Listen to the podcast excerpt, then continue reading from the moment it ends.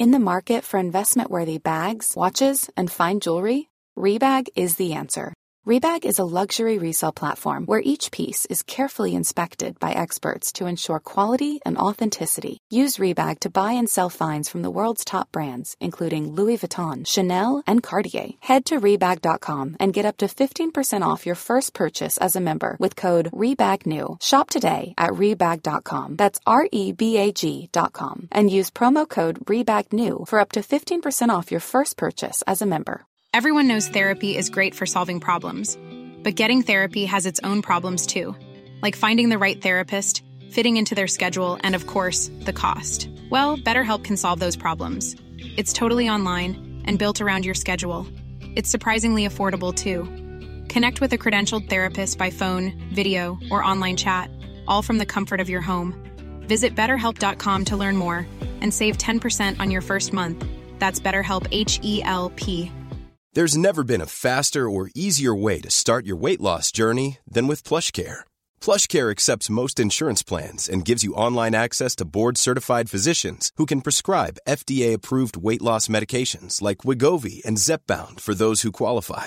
Take charge of your health and speak with a board-certified physician about a weight loss plan that's right for you. Get started today at plushcare.com slash weight loss. That's plushcare.com slash weight loss. plushcare.com slash weight loss.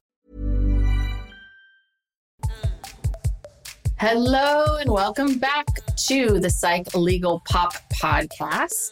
This is a podcast uh, about popular culture through the lens of an attorney and a therapist. I'm Tess Brigham, I'm the therapist. And I'm Brooke Brigham, I'm the attorney. All right, so today we are talking about, God forbid, the sex scandal that brought down a dynasty. And we've got it all. We've got sex, we've got religion, we've got Politics. politics, we've got ugh, Trump, we've got um, the Falwells, we've got it all. It's it's a lot. It all starts in uh, March of 2012 at the Fontainebleau in Miami, where a young, I guess he was technically the pool boy. I don't know. He was a pool attendant. That's everyone kept calling him the pool boy, but Giancarlo, Gran, is it Granada? Granada. Granada, um, who grew up in Miami, and his uh, parents came here from. Was it? Were they Cuba? Cuba. Yeah.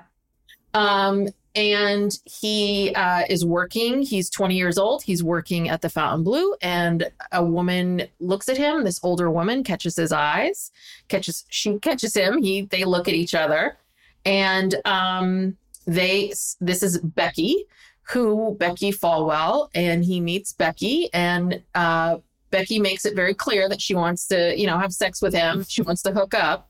And she said, but the one um, contingency is my husband gets to watch. Dun, dun, dun. and this is how the entire thing starts. So, Yes. And um Giancarlo, I think that's how you pronounce it. what did I Um, say? you said John Carlo. Oh, I'm sorry. Gian. but I think it's Giancarlo. Gian. Giancarlo. Sorry. Giancarlo, as you're listening to this podcast, Yes. I apologize. Yeah, he's kind of naive. Yeah, very sweet, very cute, but oh, naive. Yeah, he grew up in um, you know, his parents were immigrants from Cuba. They're conservative. Very religious. He said they were Catholic, very religious. Um, and another, so the documentary is told primarily from his viewpoint. He's he's the one talking, giving all the details. But along with him is his sister, Mm-hmm. And I I didn't write down her name. Do you remember her name? Yeah, I It's like. I think it's like Liliana or something. We're just going to call her sister. Um, she's also telling the story because she's much less um, naive Yes. she she kind of she knows what's up and she Well, yeah, she's older She's older. She's older by what, five years? i more than Seven. that like seven It's years significant- It's a significant chunk of time. yeah And so you also get the sense that she's this protective older big sister who's kind of like, what? What is happening? What's going on? You're Right. well. what all of that. But I thought what was really interesting is she talks about him growing up because he was always very sweet, cute kid, and I guess played sports. But then he got into video games and got really into video games, and it almost to the point where it became an addiction. And the family was very worried about him and worried about his development and where he was at. And so when at age 18, he started going to school and he's got this. He's in college. Yeah. He's working, he's going to school. I think they were at this, the family was like, oh, good. He's kind of gotten out of this. He, he, I think was a little shy and and reserved in high school, and I get the sense that you know, he just started meeting, you know, he graduated. He's very attractive. He is very attractive. And so he starts meeting girls. And this is like part of the sexual awakening of him and his young life. And they talk about the Fontainebleau, which, you know, we all know celebrities go there. It's like a big hot spot. But apparently they have this pool where it, the pool is very, very happening. It's like a pool, uh, you know, in Vegas. In Vegas. yeah. yeah and i think that he was working at this at this club and in this pool and so i think he got hit on a lot by women it was sort of part of the whole process and so he's coming out of that place um, but I, and i think that's really important to understand where he was at in his life and his mentally where he was at when he meets Becky. Becky. so, yeah, so Becky is married to Jerry Falwell Jr., who's the son of the Jerry Falwell, who, you know, if you were around in the 80s oh, and yeah, yeah, I just remember in the 80s growing up, uh, he was God, he's just awful. Yeah. He's a he had a church in Virginia. He's a televangelist, preacher. And basically, he said that um, gay people were evil and going to hell and that they were getting AIDS as punishment from yeah. God. He uh, said, you know, feminists were going to hell. Uh, who else? I mean, anybody. Like he was, he was a segregationist too. Yes. Oh, yes. The, and the and the documentary gets into. That. Yeah. So he he when Brown versus Board of Education came down, I mean he I mean he had already been around for decades, obviously, you know, since like the 50s. And so he and you know other people like him started making these schools for just only white kids because they these people didn't want their children mm-hmm. going to school with black children. So these were private, private, and they were they were under the guise of being religious, right? Right. So they had the religious church tax exemption, mm-hmm. and the IRS came in and said, um, no, you cannot use your tax exempt status to have a segregated school. That's against you know the Supreme Court decision.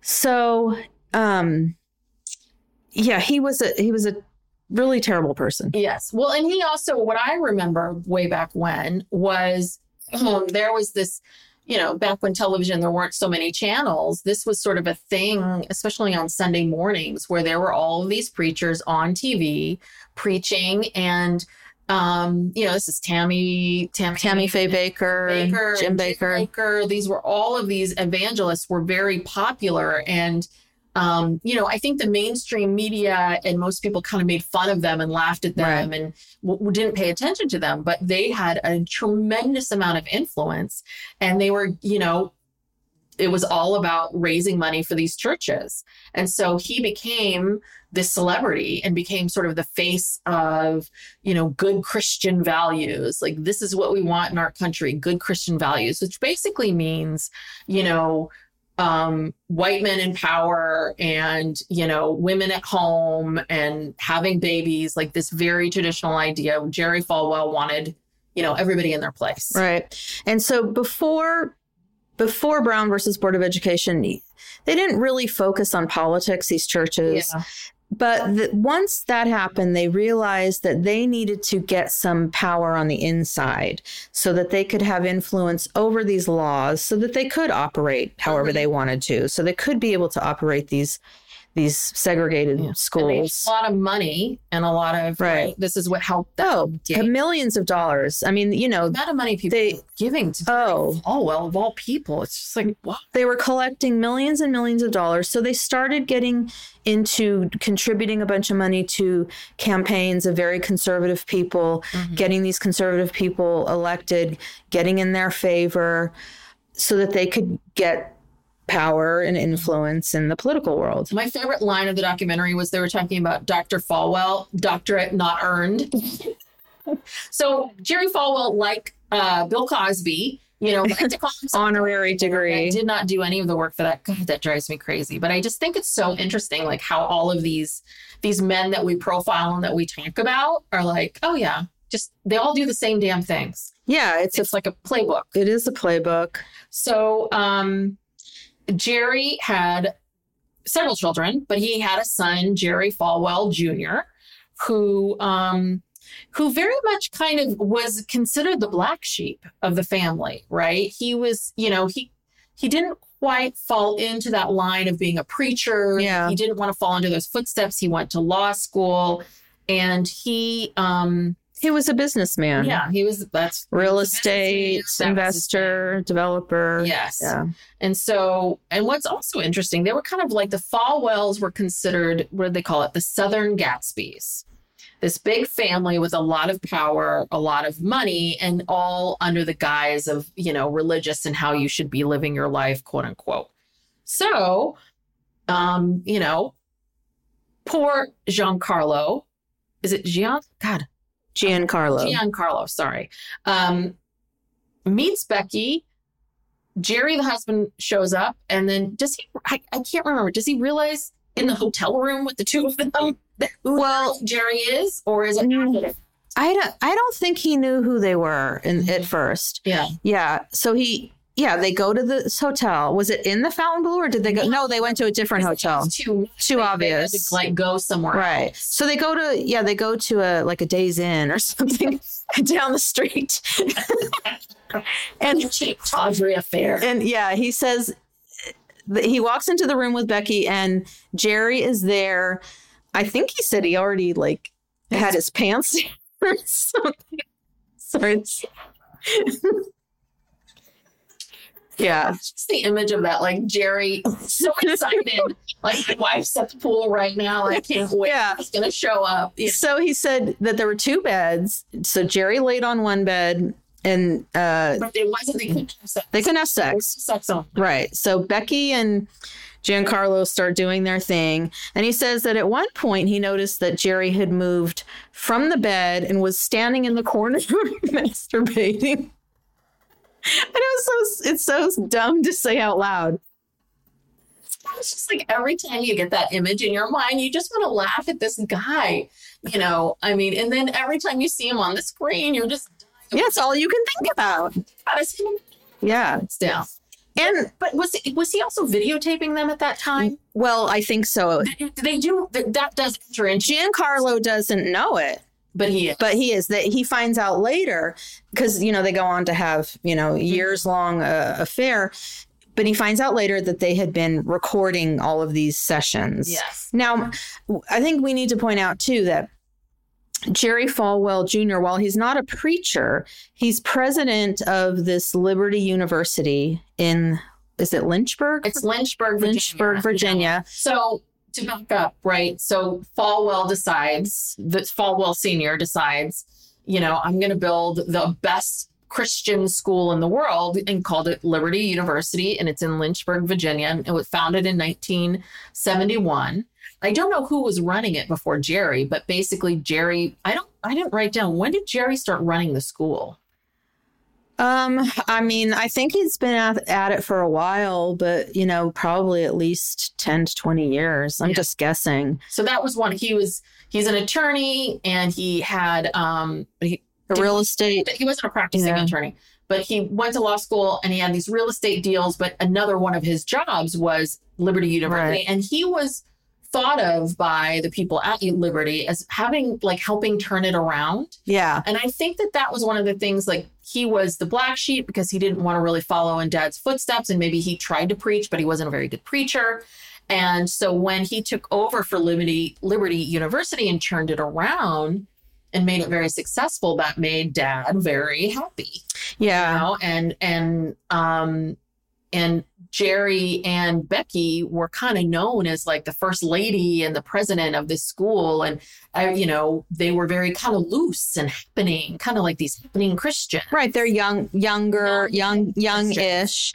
Yeah. And this, this university, it's huge. It's got, you can tell there's a ton of money Yes. into it. It's very state of the art, very nice, but, you know, pretty much all white. It's, it is, um, the rules they have to follow there Oh, yeah. are outrageous. I mean, you know, there's you have to live on campus, but there's obviously you cannot have any sexual relations, No alcohol. no alcohol, even swearing. I think you could, and Well, and dress the way you Yeah. dress, the alcohol, you know, the swearing, and also um, there was like curfews. Right.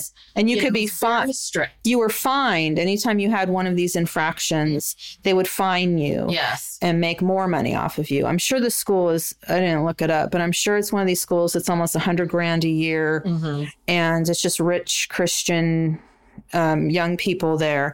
But it had become in recent years kind of the symbolic place where all these conservative people would go to have a platform and they show clips of all these speeches of these conservative people coming and you know is sort of part of the whole uh, because the Falwells had become entrenched in the political world this was sort of a you had to pass through these gates of Liberty University to get that Christian evangelical vote and we'll talk more about that later because Mhm. you know when that that really yeah ties into Yeah. everything. Um, so we're back so back back back to Days Inn Jerry's in. Um, so we're back to Days Inn. And uh, so the, you know, I don't think he knows who they are. They're like, "Hey, had a great time," and then Becky, I guess immediately Becky is obsessed with him with him and texting him and calling him and you know making points of going back to Miami and he starts this rela- you know this affair essentially with um with Becky where part of it was Jerry was part of it. Jerry Yeah. watched. They start inviting him to travel with them yes. to different places. And he kind of becomes they they have three adult children or young you know young adult children um like early 20s and same age as Giancarlo. Mhm. and he becomes known as kind of the fourth child but nobody really questions why he's there. They just they claim they're trying to help him. Yes yes. They're, they're mentoring him in business. Because Giancarlo's interested in business and Jerry's helping him. And so eventually, not too long after they start this, Jerry offers to let Giancarlo um, uh, got, uh, proposes like a business deal with him. yes him. 'cause G- he was studying Giancarlo was studying business in, in college and he Mhm. also was very interested in real estate and getting into real estate and he was interested in what Jerry was doing so as the affair progressed you know eventually um you know it moved from Jerry watching them to them all sleeping together like they were on these two beds and um you know he he starts to describe how like they start to he and Becky start to have sex. And so it becomes this full blown you know affair. Um and so after afterwards they're chatting and they're talking and Jerry learns like oh you want to you're a you know now we have a reason why this guy's hanging out with us all the time let's invest in a business you know Yeah. together. So he finds this, it's a youth hostel on Miami Mhm. Beach. The, apparently they make a lot of money because these, you know, young kids come and just, you yeah know, stay there they sleep there and then go out all day and all night. And so the deal was was that um, Giancarlo was going to have a one half equity interest in the property, meaning he didn't have to put any money down or anything, and he was going to manage the business, and that would be you know working for his equity share. And so, in this strange twist, there's so many strange twists in here.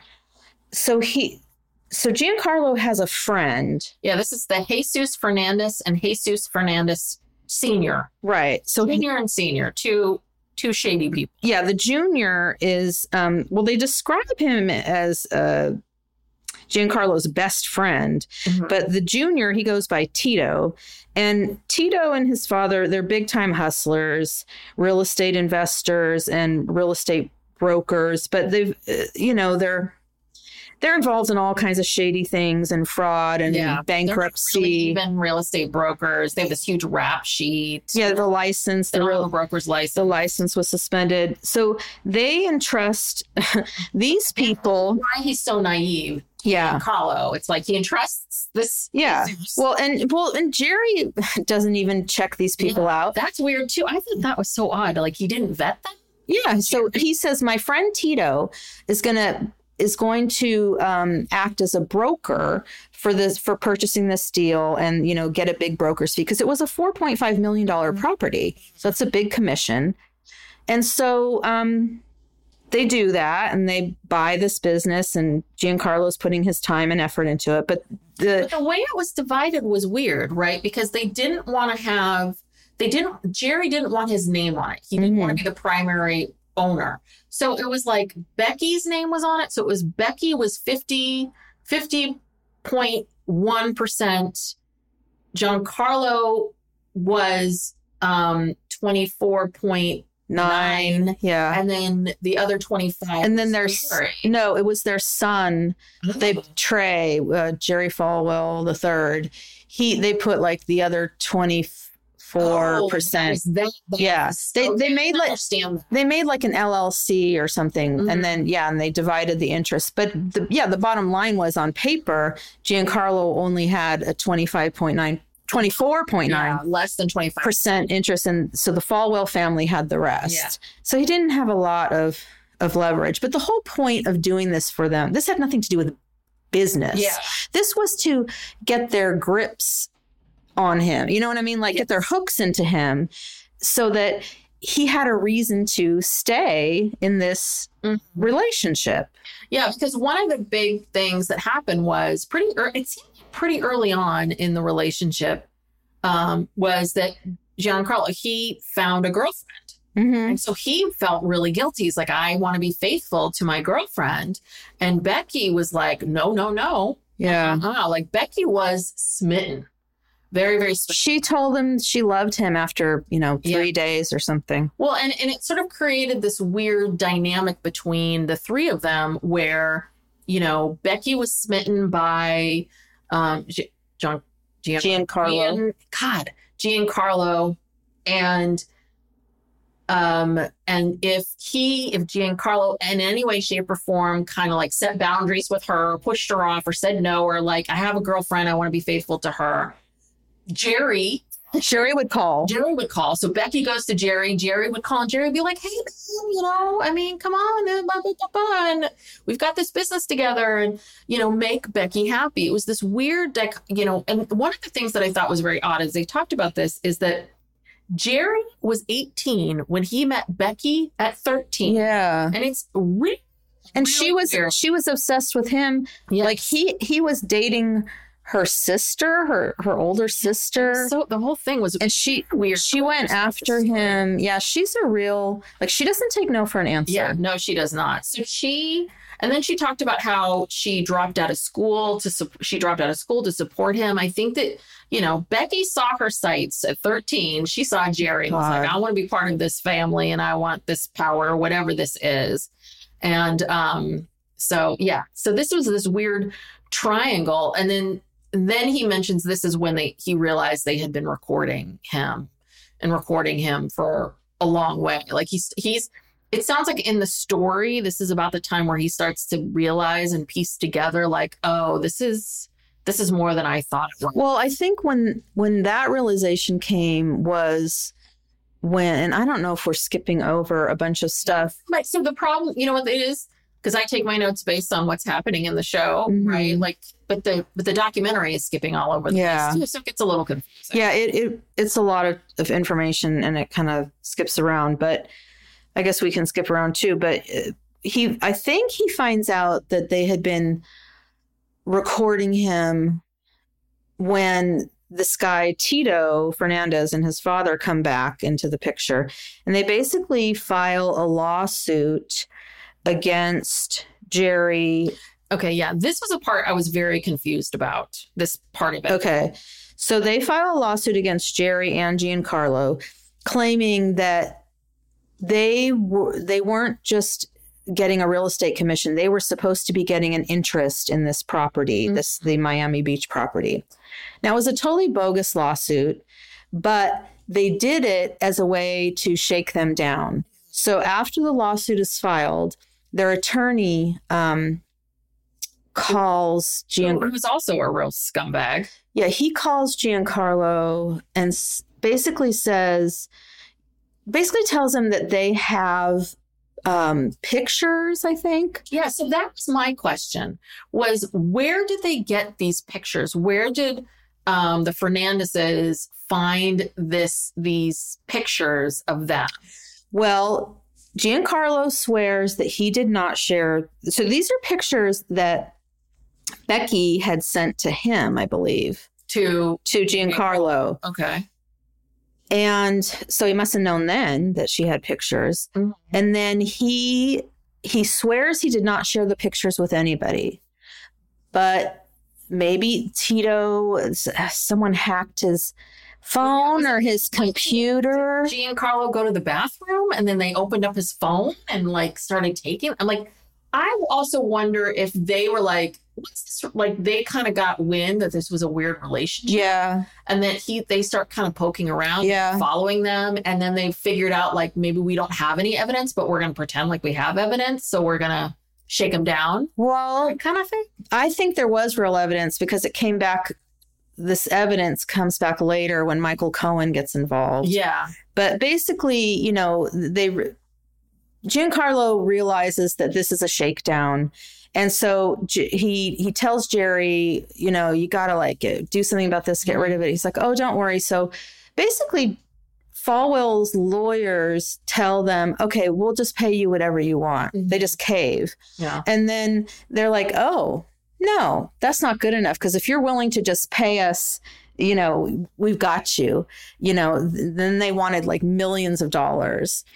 So, you know, they're panicking and okay, so this is where I guess I guess we have to now bring like Trump into Yeah. this so picture. just in terms of the timeline right so they so everybody meets each other in 2012 it's october of 2014 that fernandez and his father come back Mhm. asking about the money. So in those two years, the affair is still happening, and Giancarlo is really getting you know, like he's he's seeing the writing on the wall. He's he he knows he's a bit trapped, Right. right? Because he knows I can't end this affair because I'm so tied up in the in this real estate deal. And the sister says he was putting all his time and energy into working at this hostel, which I can understand that position of like, I've invested so much time and energy in this thing. I've got to make this work.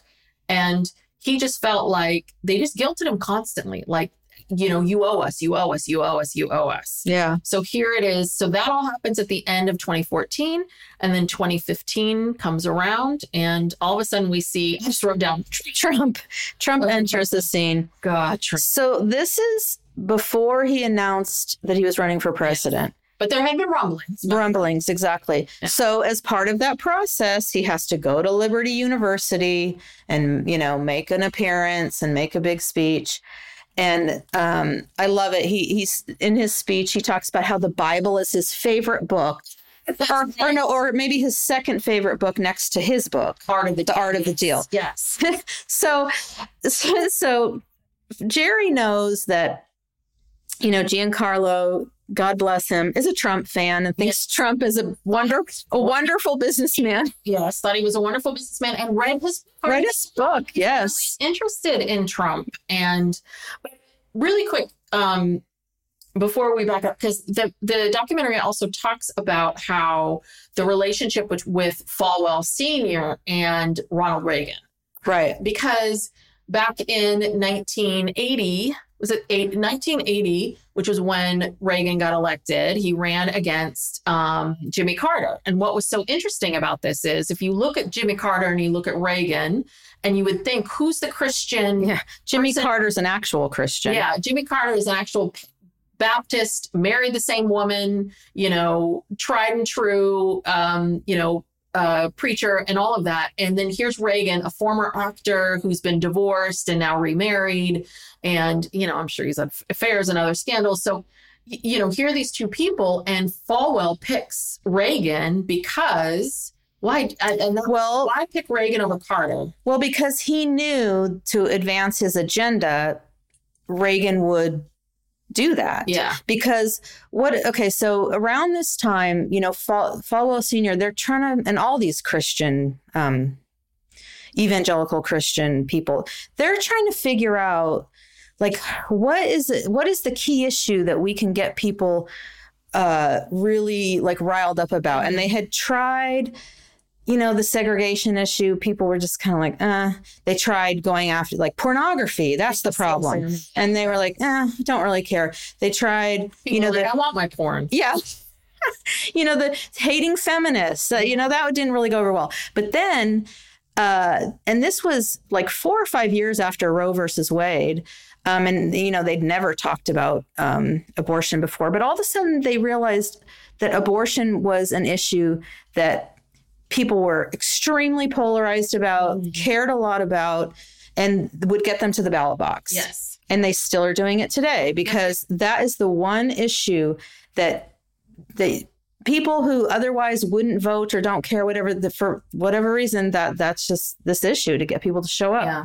So uh, Reagan was anti-choice, and um, you know he was. They knew that he was going to appoint justices to. Mm-hmm. You know, does this sound familiar? Yes, yes. Appointing justices to the Supreme Court who are you know going to yeah. be not favorable towards abortion and that was their in. Mm-hmm. And and, they, and, then they they ex- what what drives me crazy is these people are such hypocrites. They explain away all of these moral things around you know your you you know Falwell and is preaching um, marriage and sanctity of family right. and marriage, but you know, you're gonna you're you know, you have someone in your congregation who's thinking about divorce, you would talk them out of it. But then here you have Reagan who's been divorced. I'm not listen, I'm not saying divorce is a bad thing by any means. I'm just saying that they were such hypocrites. They totally do as I say, not as I do. And with the Trump stuff. Oh, the Trump stuff, that was a whole other that so they let's flash flash forward now back to 2015. Okay, back to 2015. So Trump comes to Liberty University. Jerry invites um Giancarlo to come and you know Trump signs his book and um, they and Michael Cohen is there yes. now. Michael Cohen, who it was for you know twenty plus years, Trump's fixer, truly was a fixer and a good one too. He he honed in right away on this Giancarlo guy because his job was to always be looking around and see like who who are who's who are the people around? Who can I exploit? Whatever. He he focused in on why is this Giancarlo guy here? You know, there's something about this. There's something off. Why is Jerry Falwell? You know, helping this helping this. Yeah, like what what what is it about this guy? So he he knew. So when this shakedown lawsuit was going on and they weren't going to settle, and it was clear that they were going for millions of dollars, um, Jerry calls Trump and also called, well, I don't know if he necessarily called, he might have gone directly to Michael Cohen mm-hmm. and said, I need help, you know. And Michael Cohen came in. He, I don't know what he did. He did his thing. He got the Fernandezes to, you know, um, dropped a lawsuit. I don't know what they paid them or what they gave them. But part of the deal was they had to turn over whatever mm-hmm. pictures, videos, whatever they had to Michael Cohen. Mm-hmm. So now Michael Cohen is in possession of yeah. this stuff, which he later uses against uh, Jerry Jr. Yes. So, so where are we now? We're back to we're at the 2015 2016 so now it looks like trump is it's coming it's happening. Trump is going to run trump is going to run. Right. And what's what base does he need to get? He needs to get this religious base and that's the thing. The falwells have a tremendous amount of mm-hmm. power in this you know in this base. And all the other you know all the other you know presidential conservative presidential you know people have to come and kiss right. the ring, kiss the ring of them. So, and and you know jerry jr is a different kind of guy right and so he's kind of like hey you know let's bring in trump and um, so, and it looks basically, it looked like Trump had leverage over Jerry and said to Jerry, okay, hey, now you need to help me. You need right. to get me elected. Yeah. Michael Cohen busted out the pictures yeah. or whatever he had. And because Trump was teasing this, oh, I have a big announcement, yes. you know, got this big mm-hmm. endorsement coming. And so they were working on Falwell and, you know, they used that evidence. And yes. so then Falwell endorses Trump and kind of changes the course of history. Yes, yes, which is frightening to think. Yeah, about. yeah. They um because who know who knows what would have happened. I mean, if they didn't mm-hmm. If they didn't have that because you know this the group of these evangelicals that they'll just do whatever these leaders tell them to do. Mm-hmm. And if Falwell had told them, you know, vote for Jeb Bush, mm-hmm. they would have voted for Jeb Bush. Yeah but he endorsed Donald Trump. And that was a big deal because there's a lot, there are a lot of them and they vote. Mm-hmm. And they vote because of the abortion issue. Yes. Yes. So, and of course, Trump comes in. And again, you look at Trump, who has what? How many kids does he have? Between four or five women? I mean, Trump has been married four times, you know. Yeah, five children. Known for the affairs. Even when the whole grab her by the pussy thing came out, you know, they had Jerry Falwell on Jr. on these TV shows, and he's like, you know, just brushing that under the table and excusing the behavior.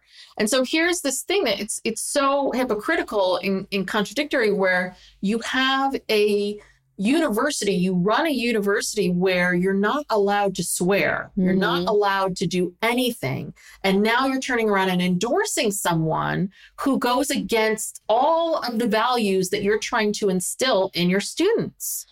Yeah. The part that just drives me. Well, and they, they've always just had this the ends justifies the means mentality, and they're just savage. Yeah. You know, and they don't care. They're, they're like, well, if we have to put we'll just hold our nose and yeah put up with this because it's for the greater good yeah and there's just this but understanding the, but the reality is is that Jerry and Trump aren't that far apart in terms of personalities. I mean, this was the whole thing, right? And this is what Giancarlo talks about when he went to University, uh, Liberty University for the first time. Because, you know, he was kind of isolated in some ways. They would go see him in Miami, you know? Mm-hmm. So when he went to Liberty University, he's looking around going, okay, you know, this is, it's lily white. There's no drinking, no this and that. And then he's got Jerry with the drink in his hand in the corner. right. Right. Like Jerry drinks, you know, they're having extramarital affairs. They're doing all this stuff, right? Like he, he's,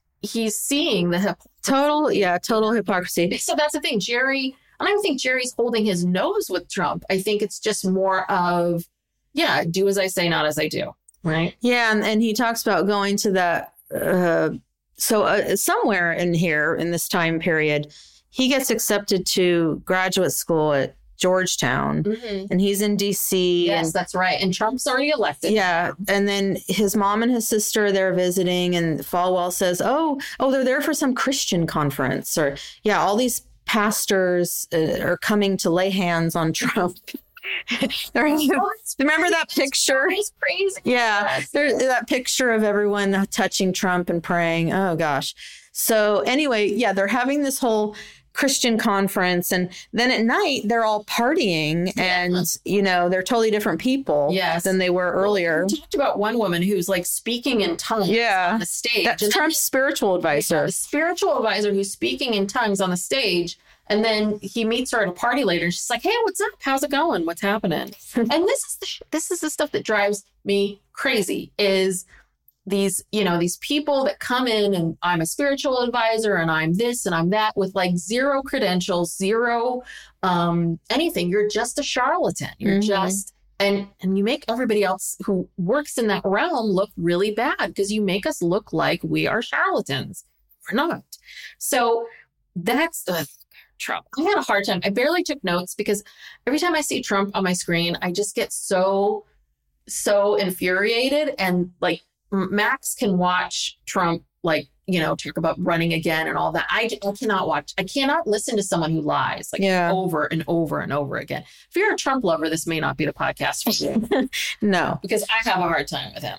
So, no, no, no. so now, you know, the the real estate thing is he's now in Washington D.C., but he's really pulling away from. The He's trying. He's trying to. He's trying to. But if he doesn't call Becky, like you know, she's constantly texting him, and if he doesn't respond, you know, she'll start calling him incessantly. And then if he doesn't respond, then Jerry will call him. yeah, They're still doing this, and he doesn't.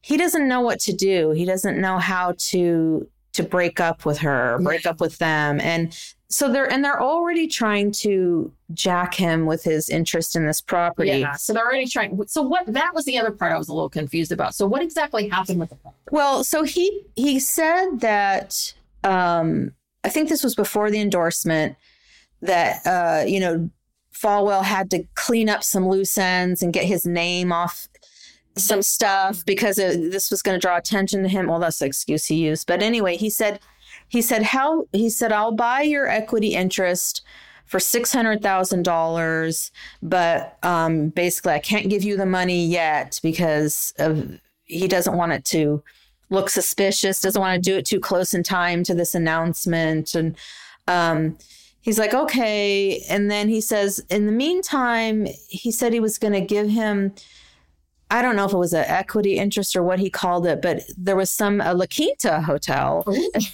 in Virginia. and he was going to let him uh, manage that and it would give him like or do have some interest in it. He was gonna it was gonna make him fifty thousand a year or something. It was fine. He was stringing him along. Yeah. He never got any of this money. In the end, he he never never got any of it. It was all just to string him along and keep it going. And in the meantime, yeah, like uh, Jerry's kind of falling apart because apparently he's has a drinking problem. yeah. So Jerry Jerry has a really bad drinking problem. I I th- I'm pretty sure the two of them do drugs too. I mean, I'm assuming there's a lot of coke involved. This is just my assumption. Yeah. But, but he's but he obviously has a drinking problem. And then I can't remember what year this was, where a very famous photo comes up about Jerry, where Jerry Yeah.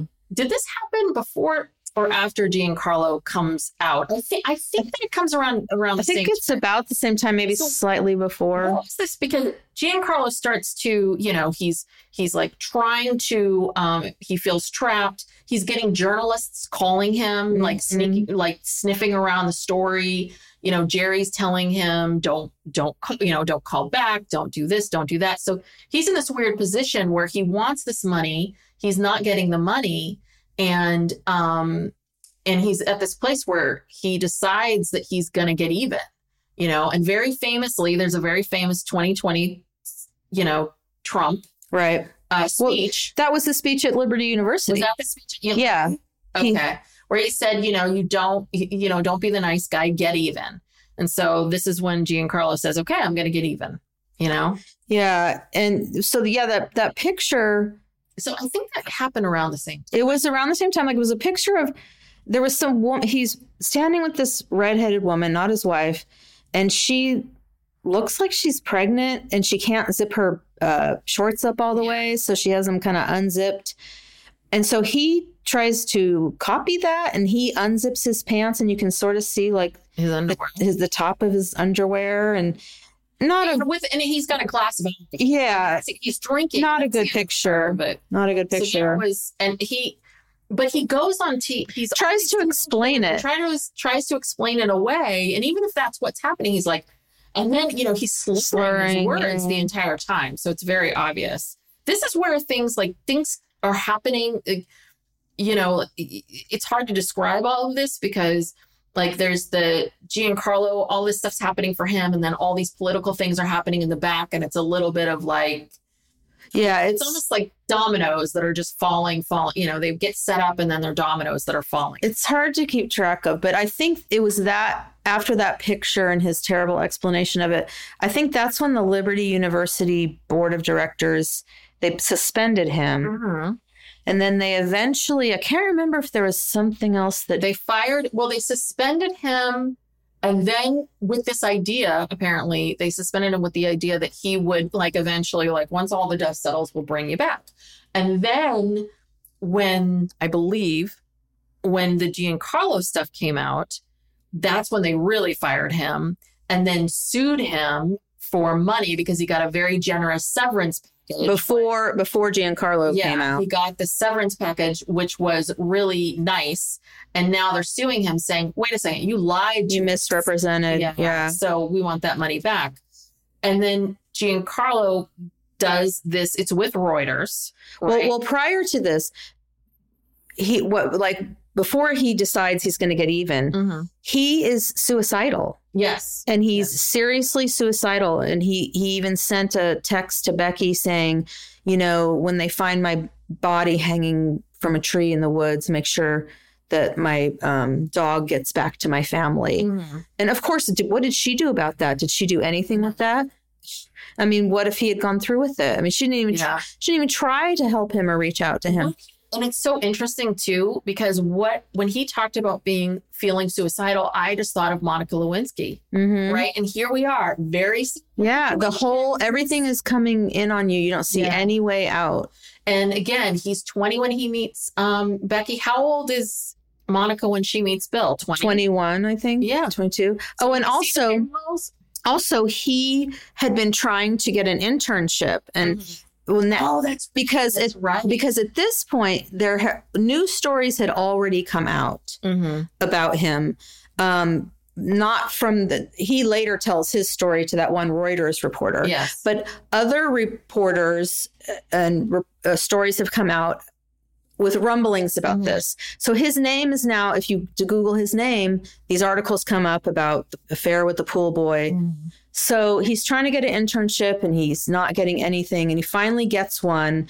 But then they must have, in the interim, no, he makes the mistake of telling either Becky or Jerry. okay, yeah, an internship at this place, right. And then a week later, They rescind they it. rescind it because they don't you know they're freaking out about him talking or Right. talking to anyone and they're sh- and they're also showing him this is how powerful Right. Well, so this is yeah. the stage where he's feeling he's feeling suicidal where he's like i feel like my career is over you know i've just invested all this time i've done this thing and Yeah. So then he, but then he comes out of it and decides that he's going to get even.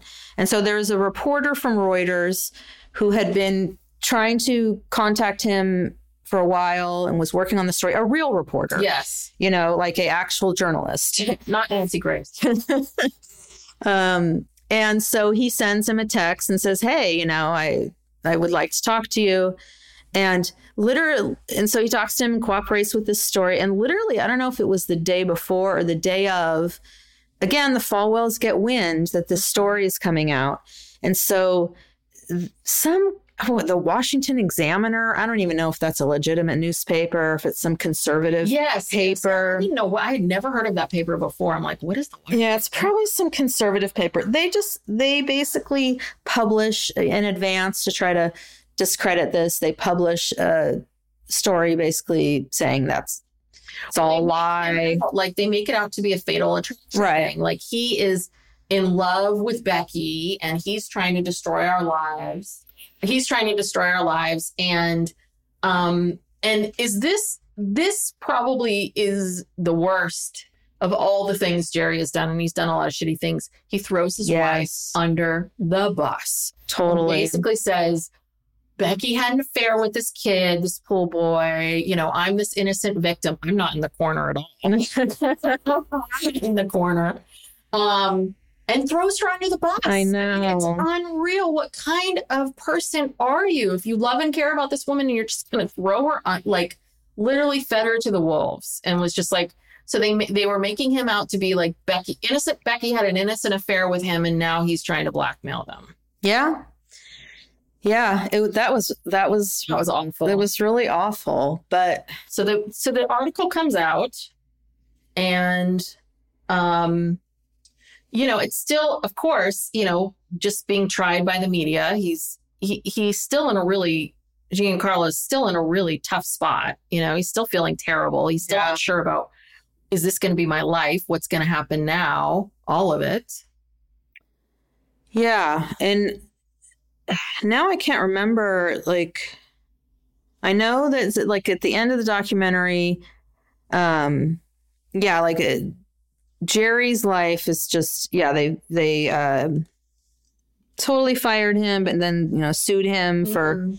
not disclosing all this stuff. And it's like, right, but he and Becky are still together, right? I I don't know. Yeah. I, where did it leave off? I can, now it's been I've watched it's been like a week or s- Well, so since I watched this. I can't remember how they left off. thing was very yeah because it was very strange. I mean, you're right. Like it is. You kind of see it just kind of ends. Yeah. This was one of those shows that maybe two episodes would have been good. Like they were they were tr- there were so many things. There were so many um points and they were trying to get across in a story to tell that it is it comes at you fast and furious. Yeah, it was a really a lot to digest. And again, I watched it twice and still, you know, struggle to uh, succinctly succinctly describe everything. But yeah, so I don't really know.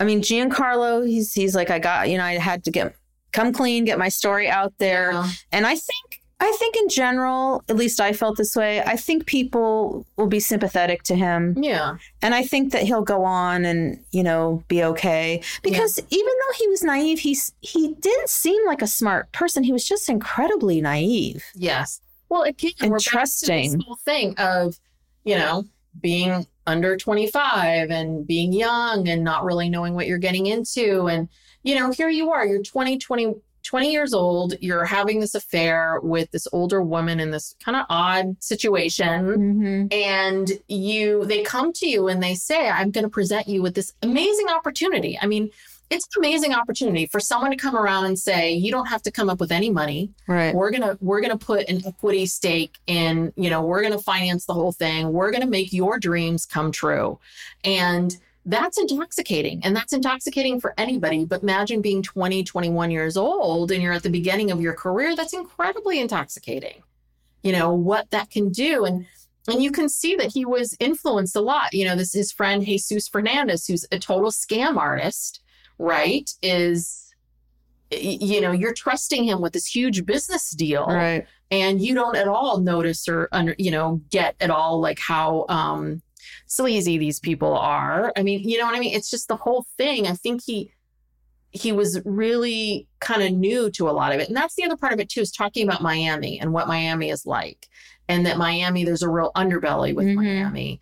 And what i read some quote in an article that it's like you go to la to become someone you go to new york to um uh you go to LA to become someone, you go to New York to right like take your riches and show off. I'm not saying that right, but you go to Miami to disappear, Oh. right? You go to Miami to become someone else. Yeah. Essentially. And so I think there was a lot of I think he was probably very isolated from this whole Miami world. And so there was that part too. And you want to believe it. You know, each year you just want to believe that this, okay, I'll get this check. You know, I'll get this money. Anybody who watched the Anna Delvey, um, you know, Never saw that. Was good. The Shonda Rhimes one, you know, is you just want to believe that Anna Delvey's going to wire you the money, right? Right, Just right. wants to He- believe. Yeah, he just if I hold on a little bit longer, a little bit longer, then I can get out of this. But you know, I just remembered now, like the how they ended this. Yeah, because it comes. It's like a whole, whole, you know, why we brought up the Reagan stuff. Yeah. Falwell. So, and the first thing was that basically Jerry Falwell kind of fulfilled the the circle. He closed the circle of what his father started Mhm. with getting Trump elected. Look what Trump did Yes. to the Supreme Court and to all the courts that he appointed, federal courts that he appointed justices. And abortion is now Illegal. no longer, you know, constitutional right. Mm-hmm. He literally fulfilled the destiny of It- his father. in the corner at the Days Inn. Jerry Falwell Jr. Brought it home. Brought it home. So, and that's the part about these kinds of stories and politics and all of this of how crazy it is. Mhm. Like how crazy because these this couple finds this kid and they because of their sexual proclivities, you know, um change the course of history. I know. It's Jesus Christ. You know, it's just it's unreal. But I also think there's this this with them in the Falwells, you know, this idea of being untouchable. And it's kind of how I feel about Trump's, you know, a lot of times where it's just like, is anything gonna bring this guy down? Yeah. You know, is anything ever going, is he ever gonna have to pay for his crimes? And it just feels like these these guys, these, they're just able to get away with so much crapola. It just pisses me off to no end. I know life isn't fair, but I this know. just feel like it just gets so angry. Well, and you know, I, I I actually feel like in some small way these documentaries are helping us to make progress and yeah. you know, kind of uh, putting it out, you know, in front of people's faces and explaining it. Mhm. And hopefully, you know, younger people, you know, who look at this will go, huh.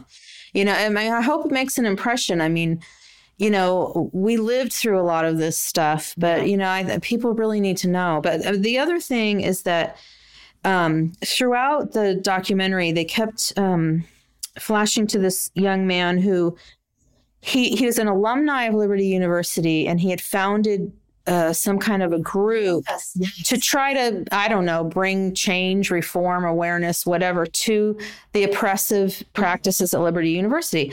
And so, you know, he he talked a lot about the different rules and what would happen.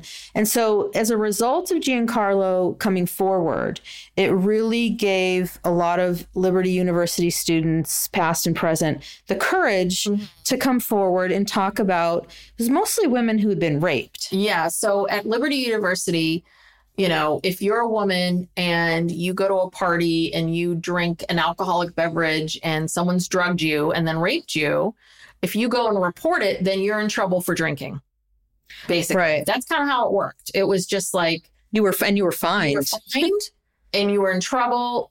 It was Not your fault. raped, It was your fault, but because you drank alcohol and that alcohol was, you know, Right. had something in it. And- And and even if they didn't drink alcohol, they in, ingested some drug that was given to them, and Yeah. now you're in trouble for that. or they were in trouble for i mean i think you could get in trouble just even for uh, you know partying or even with or with, with or without uh, drugs. Yeah and then and then the perpetrators they basically would fine them $500 for i forget how they worded it. It was like in their little handbook that you know some they they made it sound like they had committed some sort of minor infraction. Yeah, like you just you you um like you had uh, gotten a hot plate or microwave for your dorm room, which was like I'm, prohibited yeah in college. The big thing was you weren't supposed to have like any a microwave or any kind of electrical Right. thing.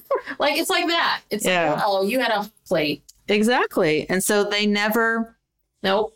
they never did anything about it and i don't know i don't know how anyone could send their child to that university i don't know if this is going to have any effect on Yeah. that university university doing now?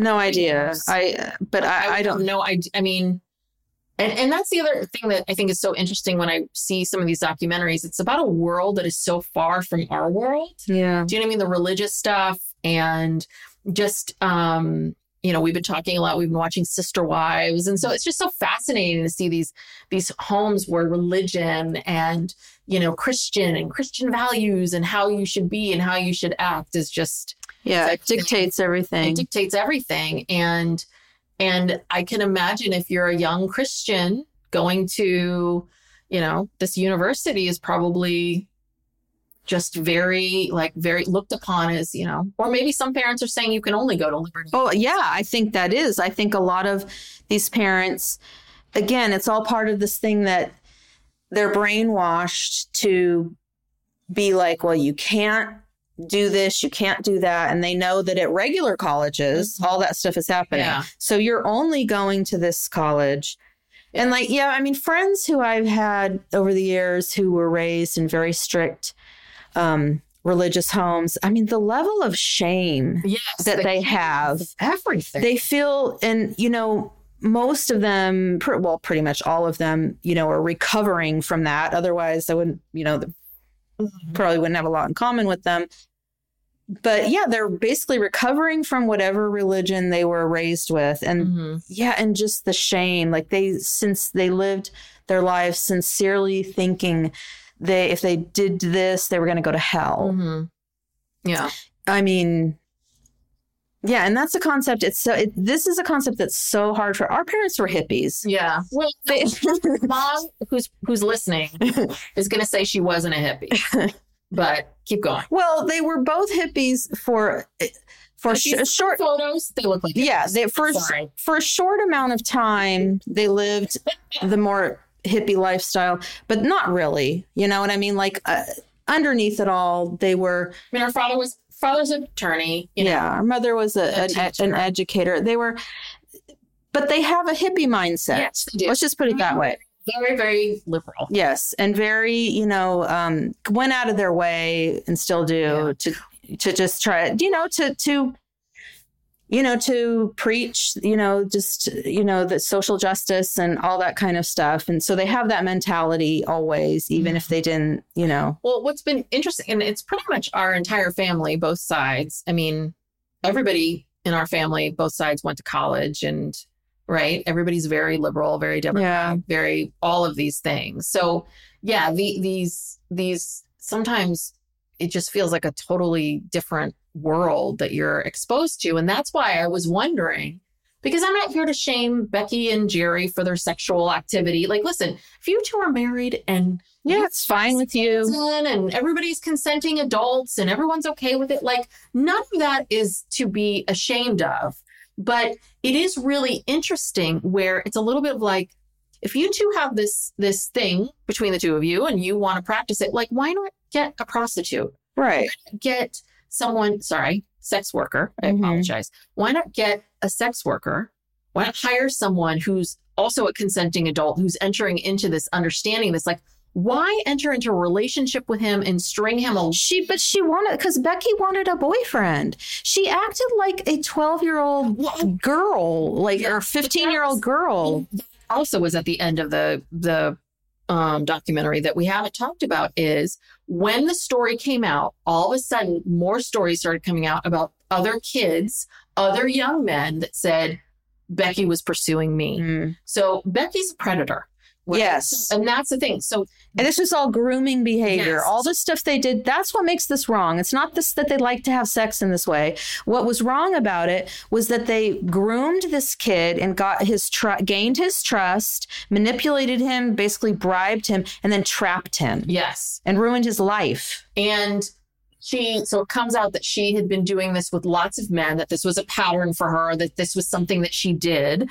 And so that's the part that I do wonder if, with the, you know, if Jerry Falwell had been raised differently and, and he and he meets his wife and they decide to get together and this is what they want to do, like, how do I say this? It- it's it's just interesting that this is part of their pattern. This is part of the entire process. It's not just about the sex or the kind of sex that they like to have. It's like wrapping this person in and making him part Yeah. of this tight thing. And now we've got control of him.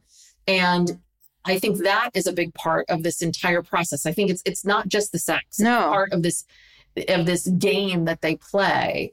And um and that's why you know it is really hard to watch and to see that he had no chance. He had no shot. Against them, no. He No.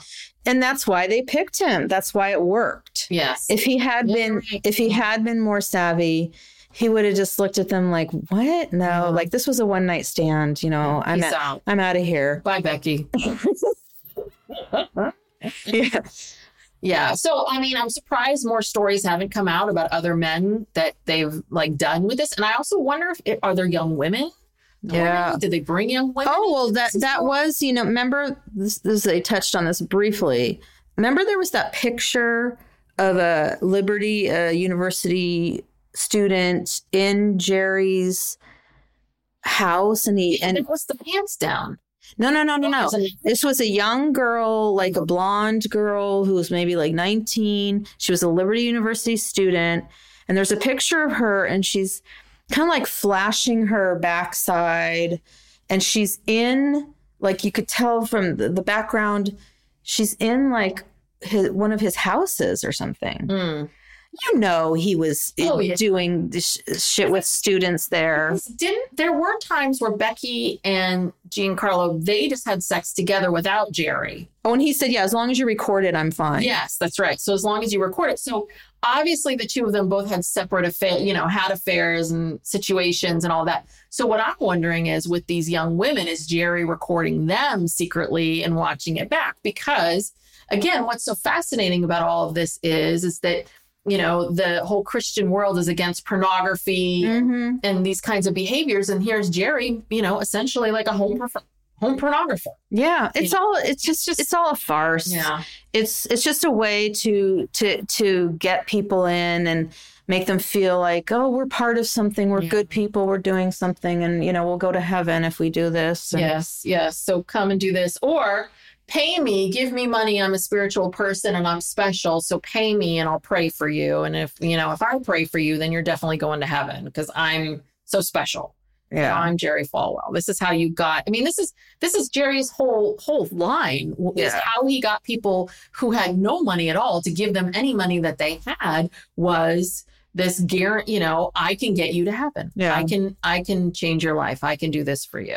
It's just Yeah. you're Well, yeah, and that's the thing. I want to say that I don't want to make it sound like we're dissing religion or people who are conservative or anything like that. There's a difference between that Mhm.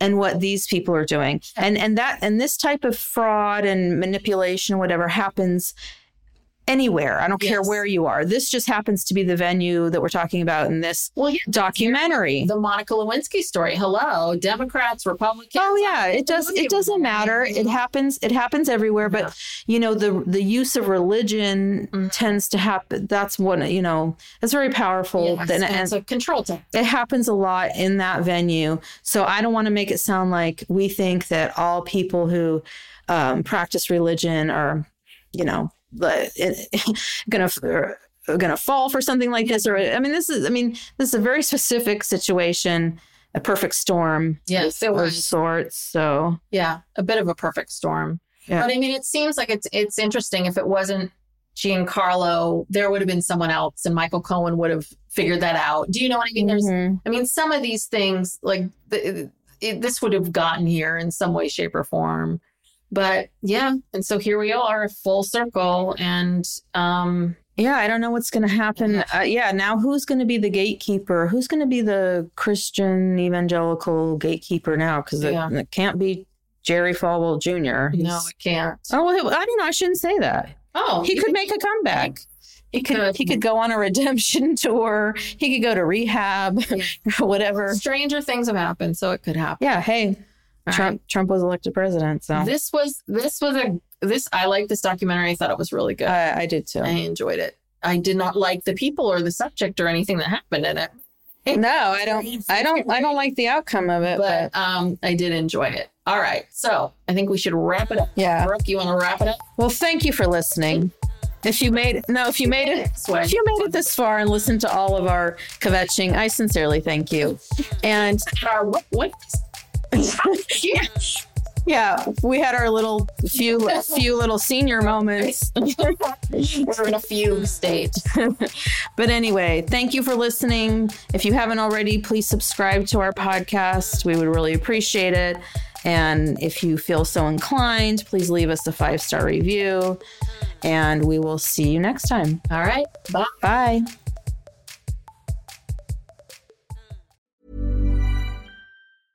Hey, it's Paige DeSorbo from Giggly Squad. High quality fashion without the price tag. Say hello to Quince.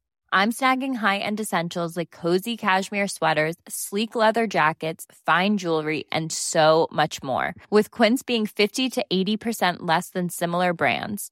And they partner with factories that prioritize safe, ethical, and responsible manufacturing. I love that. Luxury quality within reach. Go to quince.com slash style to get free shipping and 365 day returns on your next order.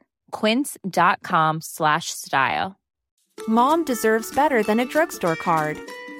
This Mother's Day, surprise her with a truly special personalized card from Moonpig. Add your favorite photos, a heartfelt message, and we'll even mail it for you the same day, all for just $5. From mom to grandma, we have something to celebrate every mom in your life. Every mom deserves a Moonpig card. Get 50% off your first card at moonpig.com. Moonpig.com.